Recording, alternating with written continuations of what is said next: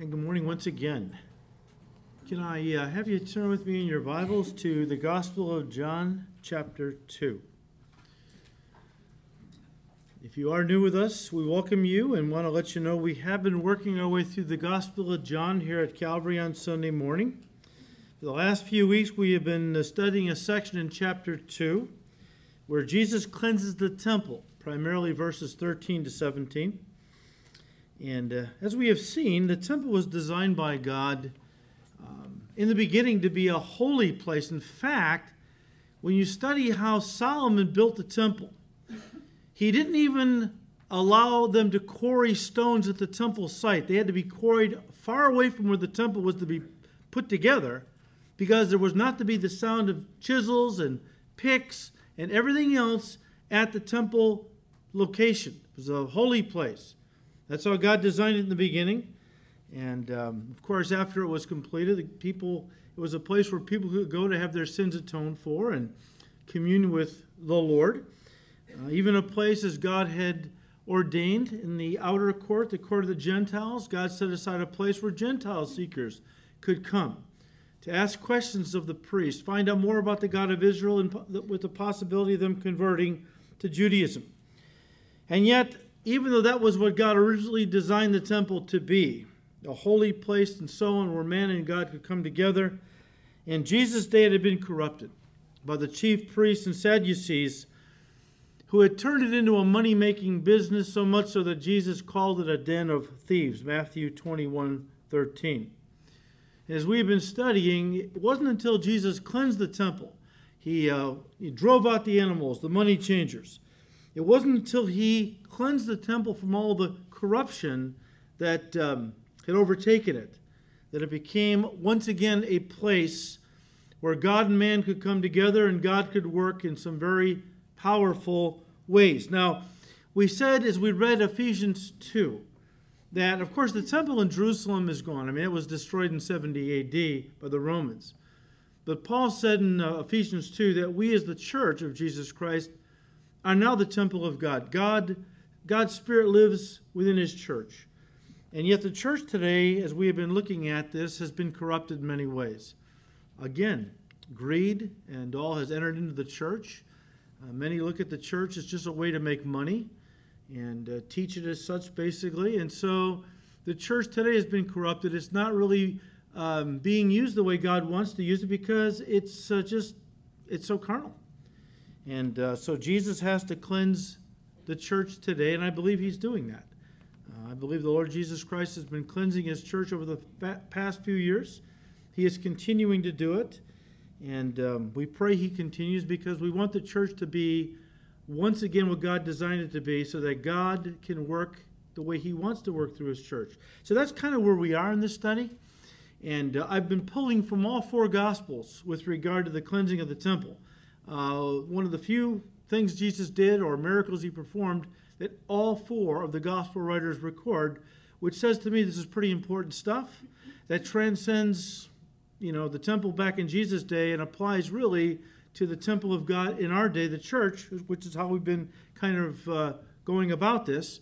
So, we first of all in this series looked at what the church is not to be, and you can go back and get this, the studies on that. Go, go online. And that brought us then to the point of well, what is the church to be? What is the church to be? The temple of God in the new covenant. And for this, we turn to Matthew 21. And in verse 12, we read how that Jesus went into the temple of God and drove out all those who bought and sold in the temple, and overturned the tables of the money changers and the seats of those who sold doves. And he said to them, It is written, My house shall be called a house of what? Prayer. So, first of all, the church, and these are not profound insights. You're thinking to yourself, boy, I came to church to hear these deeply profound. No, no. Uh, Peter says sometimes we have to be put in remembrance of the basics, okay? I'm just giving you the basics, guys. Uh, you know, and, and, it comes really out of the cleansing of the temple and, uh, and what it was supposed to be, relating it to the church. But, uh, you know, Jesus said, It is written, My house shall be called a house of prayer. Now, in saying that, the Lord was quoting Isaiah 56, verse 7, and twice in that one verse, God calls his house a house of prayer. So God, we this I'm reviewing still, okay. Um, number two, though, the word prayer uh, in Matthew 21 13, my house should be called a house of prayer. Uh, that Greek word also carries with it the idea of adoration and devotion, or in other words, worship. So, number two, not only is the church to be a house of prayer, it is to be a place of worship. And let me just say this it's, it goes far beyond singing, although that's part of it.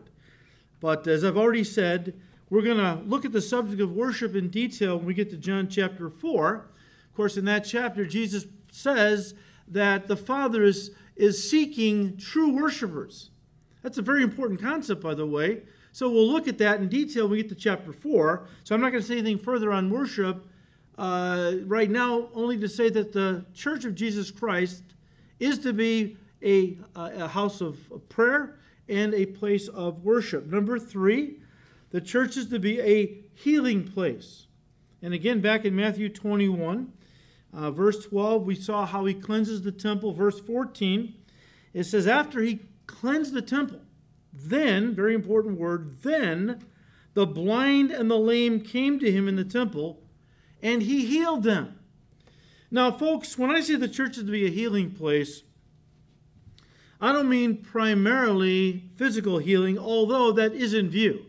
Uh, I know that God still heals today. Both Cindy and I have both experienced supernatural healings to different things that we were going through. I know many of you have experienced uh, a supernatural healing from God, uh, or you know somebody who has. And I certainly wouldn't want to say that God doesn't heal physically uh, people today. He certainly does. But remember, we studied this last week. We said how it's interesting. The Holy Spirit says in verse 14, then the blind and the lame came to Jesus. Doesn't say the those with the withered hands or the demon possessed or something else. It's interesting how the Holy Spirit just focuses in on the blind and the lame. Now, of course, don't get me wrong, I believe it's talking physically, that Jesus healed the physically blind and the physically lame. But whenever I see the Holy Spirit purposely kind of tailor uh, something, a statement that I know is bigger than what is here. I know Jesus healed all kinds of people from different diseases and infirmities. Why just the blind and the lame does the Holy Spirit single out? Because I believe the Holy Spirit wants us to broaden our understanding of what's going on here to include the spiritually blind and the spiritually lame, because those two categories signify unbelievers and believers. Of course, those who are spiritually blind are unbelievers. Paul said in 2 Corinthians 4, verse 4, the God of this world has blinded the mind of those who don't believe, lest the light of the glorious gospel of Jesus Christ should shine in their hearts. So the God of this world, Satan. Those who are unbelievers or unsaved are blind. And when they get saved, their eyes are open, like all of us, okay? But then the lame, I think, could be a reference to believers whose walk is somehow, you know, impaired by sin or emotional trauma or depression of some kind, which has kind of crippled their walk with the Lord. And the church is a place where they are healed of their lameness, where we come alongside them, we love on them. You know, a place where the Spirit of God is working through God's people, where if somebody comes dragging in here because they're going through some terrible thing or some sin has them bound and, and, and they love the Lord, but they just can't get free of it and they're just drag it in here. We are, as the body of Christ, to race over, bear their burden, pray for them, come alongside and say, Come on, I'm going to commit myself to, to hanging out with you and taking you to church and keeping you accountable until you're, you're strong enough to walk on your own again. That's what the church is supposed to be spiritual, spiritual triage unit, where uh, people who are beat up, yeah, maybe it's self inflicted through sin, I, but that doesn't, it's not the point. When people come dragging in here, we say, Well, what's your problem? Oh man, I'm involved with alcohol. What's your problem? Okay, I mean, what are you what are you drinking for? At that point, you know what? Come on in. Okay, yeah, you know, I had some things I was dealing with, not that, but you know, we all have things the devil's using against us. Come on in. God's going to take care of this. We're going to pray and so on. Okay, so the church is to be a healing place. All right. Number four, we're still reviewing. The church is to be a place where God's word is taught faithfully and in truth. Um, for this, I'm going to Luke 19. And then verse 45, again, we see the Lord cleansing the temple.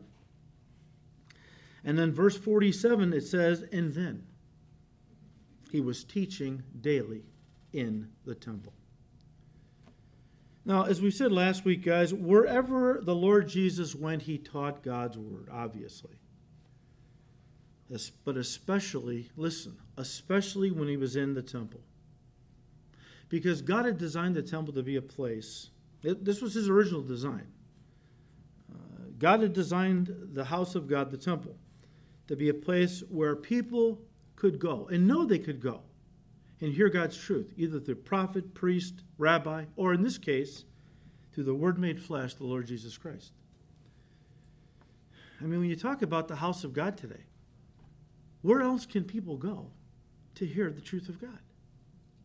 Doesn't always mean it, it, it I can't tell you how many people come to me and say, You got no idea what's out there. I've tried like five different churches, none of them are teaching the Word. Now, that's a tragedy. That does speak to the last days church that men would want their ears tickled and would gather to themselves teachers who would tell them what they want to hear and would not teach the Word of God. But the house of God is supposed to be a place where people can come and hear the truth of God. Can hear the truth of God, right? But we are living at a time, and, and this is so important, no much more so than right now, because we are living at a time of great deception. In fact, when the disciples came to the Lord Jesus Christ on the Mount of Olives, in Matthew 24, I said to him, Lord, what are going to be the signs of your coming in the end of the age? What were the first words he said in verse 4? Take heed that no one what? Deceives you. We are in the last days. Of course, Jesus was talking about the time just prior to his second coming. And he goes on to teach that the time just prior to his second coming uh, would see unprecedented, worldwide spiritual deception. It's also coming to the church. But um, we are living in a time of great deception because Satan, who is the God of this world, is in control of most of what flows through this fallen world system in the way of information. Guys, there are only two information streams, I'm talking spiritually now, that flow through this world from which, listen, all ideologies have descended. They both got their start in the Garden of Eden. One is the Word of God, and the other is the devil's lies, which the Bible often calls the wisdom of this world. James mentions this wisdom in James 3:15 where he says this wisdom does not come from heaven but is earthly, sensual, and demonic. If you're interested in this cuz we dove into this very much so in our series The Battle for Truth. You can go online, access it through the topical study section of the website and uh, listen to the first three uh, the first three teachings on it.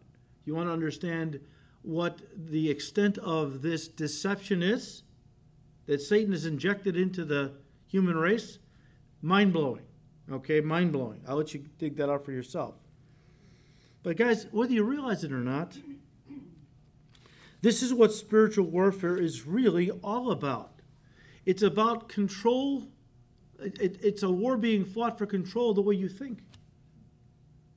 Spiritual warfare at its core is not casting out demons. That's part of it, small part.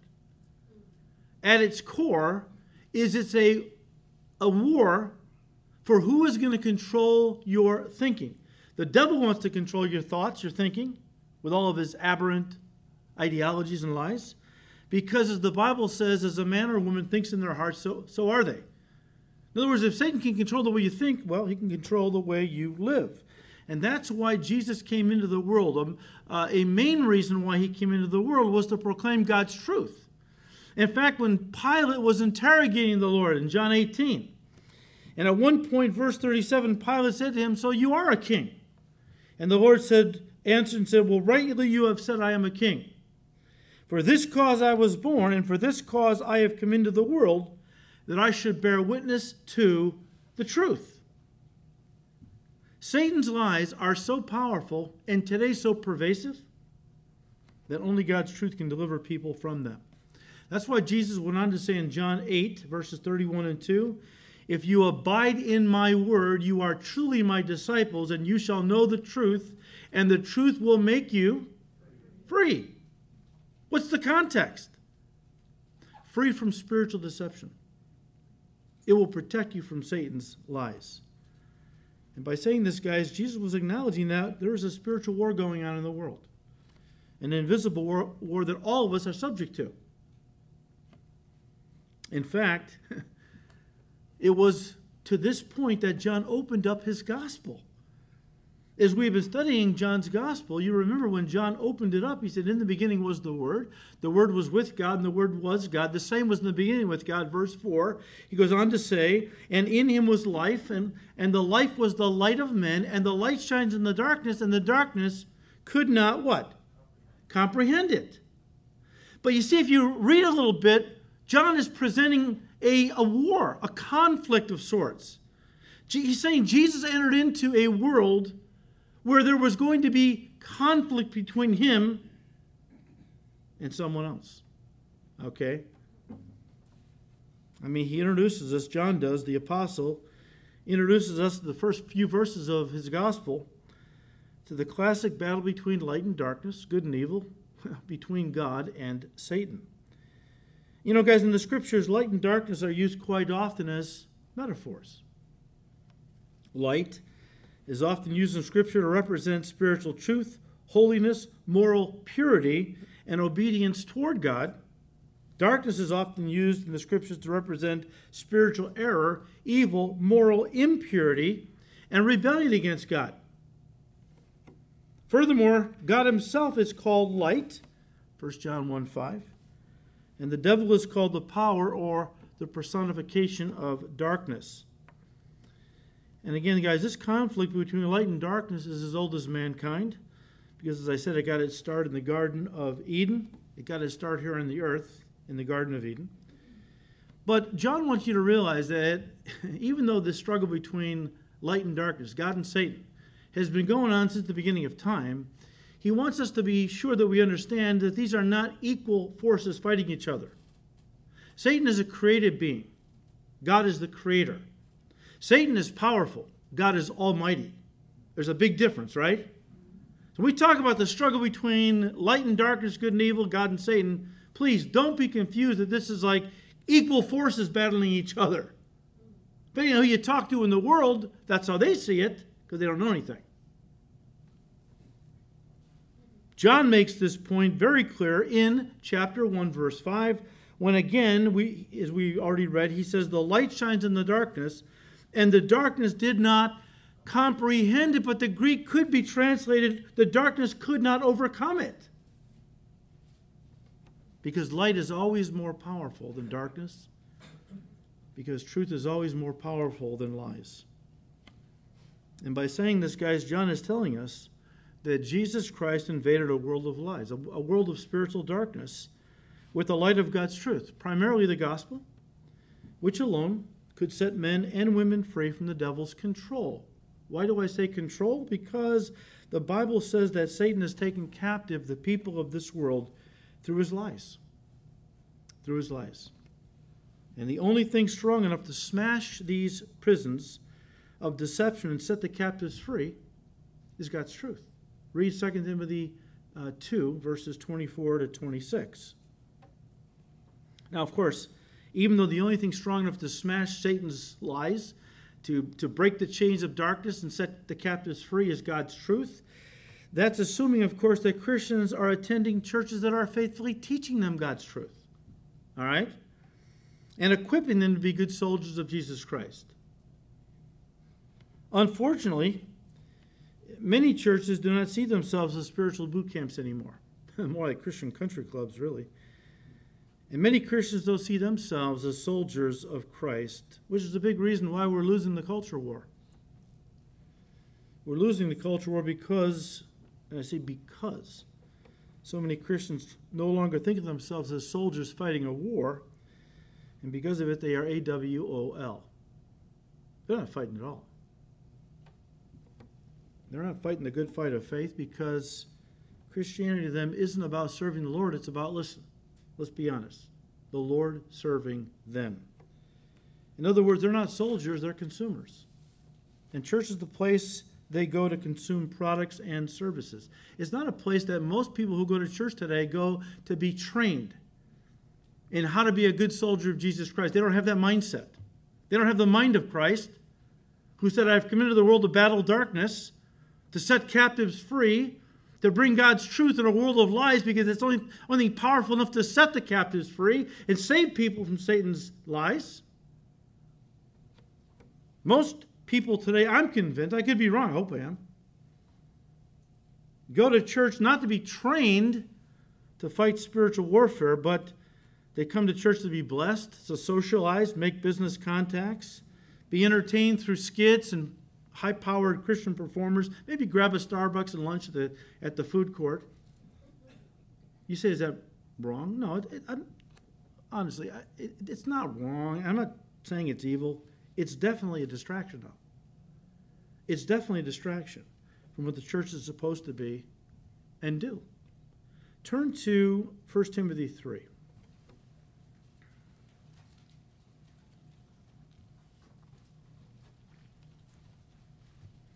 We're talking about what the church is to be. What, what has God made it to be? Forget about what Phil Ballmaier says. How about Paul the Apostle? Okay? I mean, I'm on solid ground because I'm just going from what the scriptures are teaching. But let's hear from the mouth of Paul the Apostle himself. 1 Timothy 3, starting with verse 14. Remember now, Paul is writing to Timothy, who is a young pastor living in Ephesus. Timothy is. In 1 Timothy 3:14, Paul says, "These things I write to you, though I hope to come to you shortly, but if I am delayed, I write so that you may know how you ought to conduct yourself in the house of God, which is the church of the living God. Listen, the pillar and ground of the truth." Paul says the church of Jesus Christ is designed by God to be the pillar and ground of the truth. Now, when Paul says the church is a pillar, obviously he's using an architectural image. That would have meant, I think, a lot to Timothy since he lived in Ephesus, where the temple of Diana stood, the, one of the uh, seven wonders of the ancient world. Temple of Diana was a massive structure. It had 127 pillars uh, that made it up. But a pillar, of course, was used to support or hold up a structure. However, in those days, a pillar was often stood up, you know, freestanding um, was often set up freestanding in a public square or a crowded marketplace, and then notices or announcements were uh, were I'm going to say taped to, to, it, not taped to it. They attached it somehow. All right, Scotch taped them right up there, and um, you know, and so this freestanding pillar became like a like a first century uh, bulletin board in our day. Okay, and um, these announcements, notices were uh, posted on it. And so, in that context, guys, it became a proclaimer. A proclaimer. And so, the first thing that we Christians are to do as pillars is to hold up and proclaim God's truth to the people of this world. It's called the Great Commission go into all the world and preach the gospel, uh, preach God's truth. But then Paul says that we, as the church of the living God, are not just to be pillars, but also the ground of the truth. The word ground in the Greek is a word that suggests a bulwark. A bulwark. The definitionary defines bulwark as, and I'm quoting now, a solid wall like structure raised for defense. As Christians, we are not only to proclaim the Word of God, but we are also to defend it against the attacks of the enemy earnestly defending the faith as Jude admonished us. In fact, when Jude spoke those words in his epistle, verse 3, he said, earnestly defending the faith. The faith is a reference to New Testament doctrine that God has committed into our care. In other words, uh, in Ephesians 2, Paul talked about this New Testament doctrine being the foundation that the church has been built on. He said, I thought it was Jesus the church is built on. It is, but in that context, he's talking about the Word, New Testament doctrine. All right. Of course, Jesus, you know, he, he's the chief cornerstone of it all. But The idea is that the church is, the New Testament church uh, was to be built as God ordained on a foundation of New Testament doctrine. We have that in our laps, don't we? And of course, in the first century, it was it was being given. So you know, as time went on, it was more and more. Uh, was in the 95 A.D. was the Book of Revelation. God gave that vision to John, and so the New Testament was canon of Scripture was completed. But that is to be what the church is built on. That's the faith, uh, you know, New Testament truth, in particular the gospel, uh, that Jude says we are to earnestly contend for, defend, you know, proclaim, defend with every ounce of strength we have as a soldier of Christ. This is our mission. Paul said, Look, I like to come. Sorry I haven't been able to come sooner, Timothy. I've been kind of tied up with things. Uh, you know, but I, am planning to come soon. But if I don't come, look, I want you. I want to write these things to you so that you may know how you ought to, as a pastor, conduct yourself in the house of God, the church of the living God. And remember, it is the pillar and the ground of the truth, Timothy. He's reminding this young pastor, look, this first and foremost is what the church is to be a place where truth is proclaimed and truth is defended because the lies of the devil are out there and not only are they out there, he's brought them in here. And if we don't know the truth as God's people, well, let me just say this many Christians are being deceived. Many false doctrines have come into the church. Again, check out the teachings, uh, the Battle for Truth uh, 1 to 3, because we talked about the lie, very specific, the lie, okay? Romans what? 125, 2 Thessalonians 2.11, I think, are the two scriptures. Goes back to the Garden of Eden. If we don't know what we're up against, we are not going to be good soldiers of Jesus Christ. We are not going to do what God wants us to do, which is proclaim the truth, defend the truth, live the truth. Because in sharing the truth, the Great Commission, we are being used by God to set the captives free. Author Warren Wiersbe said, and I quote, As a bulwark, the church protects the truth and makes sure it does not fall. When local churches turn away from the truth or compromise it in their ministry, then the enemy makes progress. Sometimes church leaders must take a militant stand against sin and apostasy, against homosexuality, against abortion, against a lot of junk coming into the church. Wiersbe said, This does not make them popular, but it does please the Lord. End quote. Again, Jesus promised that against his church, the gates of hell would not be victorious because God's truth is stronger than Satan's lies. And if we are marinated in the truth, as Spurgeon said, if our blood is bibline, what does that mean? I'll ask Spurgeon. Uh, you know, I mean, the Word of God just got to permeate every area of your body. It's got to, it's got to be your lifeblood. If it is, you'll be protected. You'll know the truth. It'll make you free from spiritual error. If you don't feed on the Word of God. Any church that is not built on a foundation of God's Word, listen, will not stand. I'm not saying that the, they won't open the doors on Sunday morning. I'm just saying that the Lord won't be there. And you won't be blessing whatever's going on in there. Number five. We just saw number four, churches to be a place where the Word of God is taught faithfully. Number five, the church is to be a place where Jesus is honored and exalted. Again, I draw your attention to Matthew 21. This time, verse 15 says, But when the chief, now he's already cleansed the temple. But when the chief priests and scribes saw the wonderful things that he did, and the children crying out in the temple and saying, Hosanna to the Son of David, they were indignant. And they said to him, Do you hear what these are saying? And Jesus said to them, Yes, have you never read, out of the mouth of babes and nursing infants, you have perfected praise?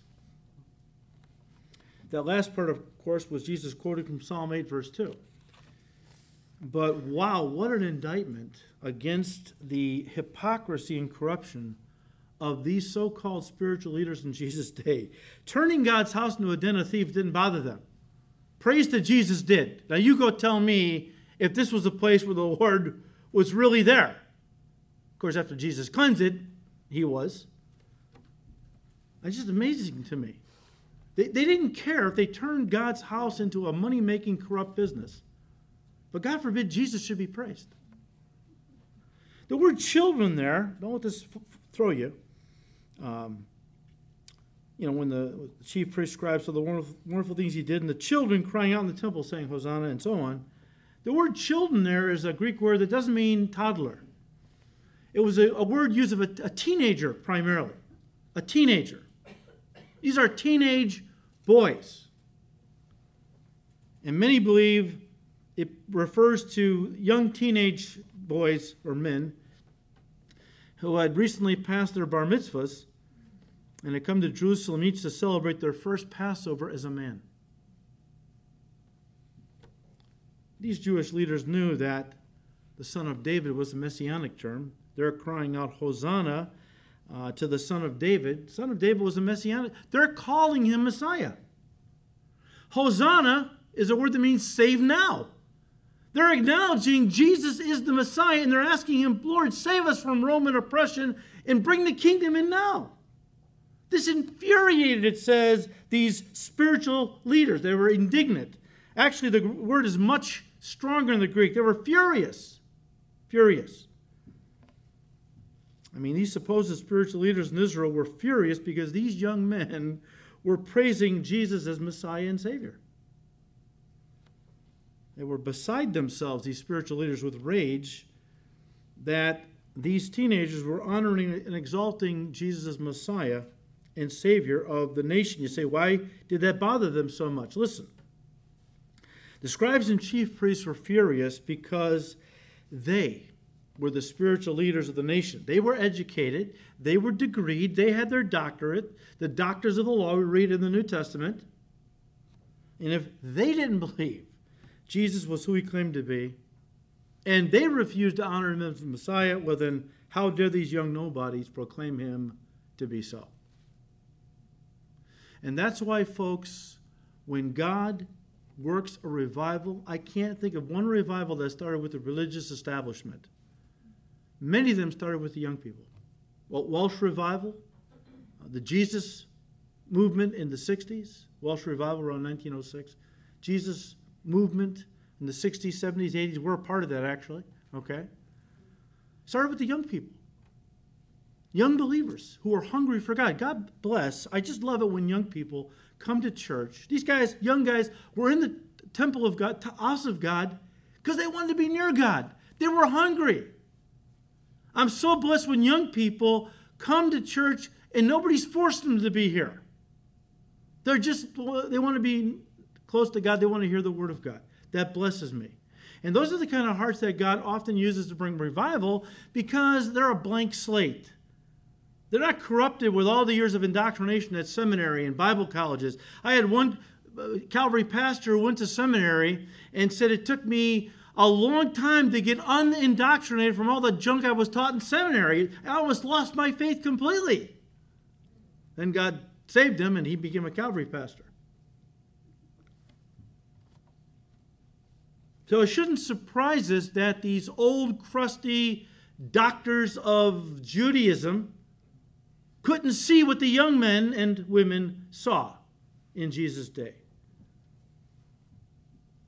But again, it shouldn't surprise us in our day because there are many spiritual leaders across this country that have their doctorates in theology but don't even believe Jesus was virgin born or the Son of God. I mean, they give him lip service, but they will not honor him, exalt him, or accept him for who he really is.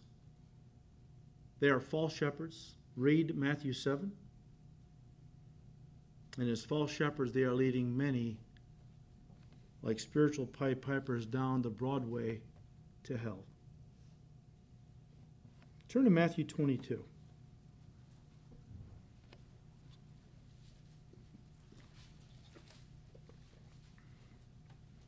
I'd like to address this issue right now.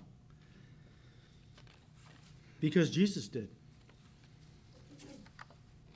At one point, he turns to the religious leaders, part of them were the Pharisees. And in Matthew 22, verse 42, and again, he's talking to the religious leadership. He says, What do you think about the Christ? Whose son is he? What he's asking them is Look, you've rejected me as the Messiah because I claim to be the Son of God. All right, well, who do you say Messiah is going to be? Who do you think is? Whether you know it or not, guys, this is the supreme question. And it doesn't, once you love the Lord, He always had a way of putting His finger on what was really important. Cut through all the baloney, all the hype. Nicodemus, we know that you're Nicodemus. We know that you're a man sent from God. Nobody can do what you do unless God is with him. Look, if you want to see the kingdom of heaven, you better be born again. So you come right to the heart, right? Forget this flattery, okay? Right to the, the issue. Okay? The Lord knows how to get right to the issue. And He knows the real issue when it comes to eternal life comes down to this one question primarily Who is Jesus Christ? Whose son is he? Is he just the son of a man, therefore a man himself and only a man? Or is he the son of God, God in human form? Well, again, verse 42, what do you think? What, what do you, Pharisees, think about the Christ, Messiah? Whose son is he? And they said to him, The son of David. Now, of course, the response of the Pharisees to Jesus' question was the standard belief held by most, if not all, of the Jewish people in Jesus' day as to whom the Messiah would be when he finally came on the scene. Most Jews believed that Messiah was going to be a descendant of David. Now, that was true because God had promised David, 2 Samuel 7, that Messiah would come from David's own loins. He would be a descendant of David. That's solid ground. The problem was they took it to the next step and believed because the Messiah was going to be a descendant of David, he was going to be a mere man like David and not the Son of God. Well, you can read the whole section of Matthew 22 because the Lord addresses that whole thing, okay? But let me just stop and say this. Most of the, of the Jewish leadership in Jesus' day didn't even believe he was the Messiah, let alone the Son of God. Look, let me just say this. We as a nation, as we become less and less religious and more and more secular, this is becoming more and more the common view in our country concerning Christ. Many people today believe Jesus was a good man, a great man, maybe even the greatest teacher who has ever lived, but just a man, not the Son of God. I mean, how anybody can say that Jesus was just a great religious teacher and yet reject everything he taught about himself and salvation to me is absolutely ridiculous. And yet, if you were to go out on the streets or in a public area and you began to ask people today what they believed about Jesus Christ, for the most part, a lot of people tell you get out of here. I don't believe in anything. Okay, that's we, we understand that. But for the most part, it would look something like this you would go up to a person and say, uh, Who do you think Jesus Christ was? And uh, they'll probably tell you something along these lines. Well, I believe he was a great religious teacher sent here by God to teach us truth. Okay. Well, do you believe he was God in human form? Uh, no, not really. I believe that we're all on our way to God consciousness. Well, do you believe that he is the Savior of the world, who came into the world to save us from sin? I'm convinced most people would say, no, I don't believe that we're sinners. I, I don't believe that there is any ultimate right or wrong. It's whatever is right for you. Or do you believe he's the only way to heaven? Absolutely not. There are many roads that lead to heaven. We're all taking different roads. I mean, what baffles me is people who believe that, okay, um, they say Jesus was the, one of the greatest teachers ever lived. It, they pretty much reject everything he taught about himself and salvation. It's just it's mind numbing to me.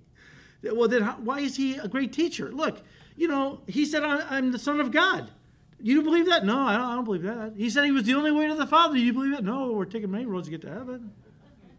Well, then why was he such a great teacher? You reject everything he taught about himself and salvation. And yet, so many people today want to acknowledge that Jesus was a good man, a moral man, a great teacher, a philosopher, but stop short of believing he was and is the Son of God. I love what C.S. Lewis said along these lines, or to this point. And um, he said, and I'm quoting him I'm trying to prevent anyone from saying the really foolish thing that people often say about him, about Jesus. I'm ready to accept Jesus as a, as a great moral teacher, but I don't accept his claims to be God. That, that is one thing we must not say, said Lewis. A man who was merely a man and said the sort of things that Jesus said would not be a great moral teacher. He would either be a lunatic on the level with a man who says he is a poached egg, or else he would be the devil of hell. You must make your choice. Either this man was and is the Son of God, or else a madman, or something worse. End quote. Why is this such an important issue? Why is it so important that we come to terms with who Jesus Christ really is, or in that their case was back then? Whose son is he? Why is it so important that I believe he's the Son of God? And if I don't believe he's the Son of God, can I go to heaven still? Well, I won't have you turn but John 8 24 answers that question. Jesus said, Unless you believe that I am, that's the name of God, unless you believe that I am Almighty Jehovah God, I'm paraphrasing, you will die in your sins. That's another way of saying, saying you will die and go to hell for eternity. This is a fundamental doctrine of salvation that you believe that Jesus Christ was not just a God, he was the God, second person of the Trinity, God who became flesh and dwelt among us. John, right? It says that John 1:14. Because, and here's what Satan does he knows all, most folks in the world are not going to be atheists. He knows that, or agnostic. Most people are going to embrace some religion. He, he understands it. That's why he's done some of his best work through religion to deceive people. That's why the JWs, the Mormons, to name a couple of groups, Christian cults, they'll tell you that, well, Mormonism believes that Jesus and, and Lucifer were brothers. Okay, and Lucifer was the bad apple. He went off, and you know, uh, Jesus was the good son, and so on and so forth. And but they're equal, and so on. No, no. Jehovah's Witnesses believe that Jesus Christ is not God Almighty; He's a God, mighty God, but not Almighty Jehovah God. And they didn't die, rise from the dead bodily. Another essential doctrine for salvation. So Satan does some of his best work through religion. But I, I really agree with what C.S. Lewis pointed out. Either Jesus Christ is a liar, a lunatic, or he wasn't his Lord, the Son of the living God, through whom there is no other, as Peter said, neither is there any other name given under heaven among men whereby we must be saved. He's the only way. But again, guys, as we bring this to a close, many liberal churches, in fact, I think all of them, liberal churches today deny all of that. They don't honor the true Jesus, the Jesus of the Bible said they have a Jesus who was a wonderful teacher, a great moral leader, but not the Son of God. In their minds, he didn't die to save us from our sin, from eternal punishment, because they don't believe in hell. Nor do they believe he is coming again someday to judge the living and the dead and to establish a kingdom that will never end because they don't believe in a literal kingdom. They're amillennial. There is no literal kingdom, it's all allegory. I beg to differ. And so they have a false Jesus while failing to honor and exalt the true Jesus. But listen to me. Now, listen, because we evangelicals get kind of smug. As we look at these people that deny all this essential stuff about Jesus and how ridiculous, how foolish they are, we can get a little smug, can't we? But we can believe all the right things about Jesus. As evangelicals, we do. We can believe all the right things about Jesus and still not honor him or obey him as Lord over our lives. It's not enough to just have the truth, believe the truth. As James says, don't, be a, don't deceive yourself into thinking that just because you come to church and hear the truth, that's all you need. You've Got to be doers of the word, not just hearers. And Jesus said at one point to a group of would be disciples, Luke 6 46, Why do you call me Lord, Lord? And yet don't do the things that I tell you. I'll tell you what, the fool says in his heart there is no God. But the greater fool says there is a God, and I know what he has said, but I'm just not going to live it. But I go to church. Okay? I go to church. Isn't that all God wants from me? I'll let you read Scripture and determine if that's all He wants from you. All right, guys, finally, when the church becomes a house of prayer, a place of worship, a healing place, a place where God's word is taught faithfully, and a place where Jesus is honored and exalted, then the church should become, our sixth and last point, a place of dynamic spiritual power and effectiveness. And again, I turn back to Matthew 21, verse 15, which says, But when the chief priests and scribes saw, listen, the wonderful things that he did. In the Greek, that's a word for miracles. Miracles. After Jesus cleansed the temple, it became a place where God began to do miracles.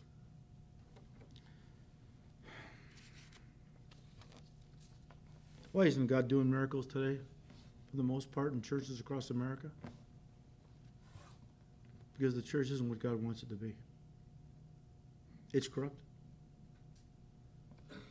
Listen to me. When the church is holy, living by God's word and walking in the Spirit, when she is uncorrupted by greed, materialism, and carnality, when she doesn't just, just call Jesus Lord, but bows in humble obedience to his lordship, when the church becomes all that God has commanded her to be, then and only then will she accomplish all that he has called her to do. And guys, who is the church? Look in the mirror. This doesn't just apply to the church in general, it applies to Christians in particular. When we as Christians live holy lives, living by God's word and walking in the Spirit, when we as Christians live lives that are not corrupted by greed, materialism, and carnality, when we just don't call Jesus Lord, but bow to his lordship over our lives in obedience to what he has said, then God will begin to work in our lives, our marriages, our families, our walk. Then we will know the power of the Spirit upon our lives. We will be more than conquerors, not those who just limp by, uh, you know, because uh, we can't, can't figure out, well, why, if God promised I'm going to be more than a conqueror, why can't I get rid of this addiction? Or why can't I rise up and have victory in my life? Let me tell you something. It's not God's fault. And it's not that His word isn't true. We have to examine ourselves. Are we all that God wants us to be? Because when we are, through His power, no doubt about it, but the willingness has to be there. When we are all that God wants us to be, guys, listen, He will do in and through us all He has promised He will do. It's always our fault. The Word of God is, is, is true. If God has made you a promise, you can take it to the bank. But most, a lot of his promises are conditional. If my people, who are called by my name, will humble themselves, seek my face, pray, and turn from their wicked ways, then I will hear their prayer from heaven, forgive their sins, and heal their land. Where's God? Where was God in Florida? I hear the critics say. Oh, pray. Yeah, let's pray some more. You throw God out of school 30 years ago, or 40 or 50 years ago, and then when something like this happens, you say, Where's God? Give me a break. Give me a break. This country is coming apart not because God is not faithful to doing what He's promised us, because we, as the body of Christ, are not being faithful to doing what He's told us to do. I'm telling you, if we will get our acts together and by God's grace begin to be the people God wants us to do individually and collectively, I guarantee you the church will rise up with such power and such victory. We will see souls set free from the devil's lies so quick, we will not be able to understand what is happening. It's going to be such an incredible thing to see. But we have to want it. We have to say, God, here I am. Lord, use me. I'm going to draw a circle in my bedroom. I'm going to kneel on it and say, Lord, bring revival to this circle before I can ever be used to take a revival out into the church or in the world. So may God give us grace. May He really use us in these last days for His glory. I pray Jesus keeps cleansing His church, His house, His temple, so that it can once again be all that God designed it to be and do all the work He's called us to do. Amen. Father, we thank you for your word. We know your word is living and powerful. It's true. And if it's not coming to pass in our lives, we don't question the word's veracity. We look at our own lives and see where we are failing. So, Lord, forgive us for the carnality. Forgive us for the apathy. Forgive us, Lord, for turning our Christianity into what you're going to do to bless me instead of how I'm going to live to serve you. Forgive us, Lord. We pray right now in this church, Lord, you will pour out a spirit of conviction, a spirit of confession, a spirit that will break us, that we will get on our faces and confess our sins, that, Lord, you might forgive us, heal us, and begin to use this church in ways we never thought possible. All for your glory. And in Jesus' precious name we ask it. Amen.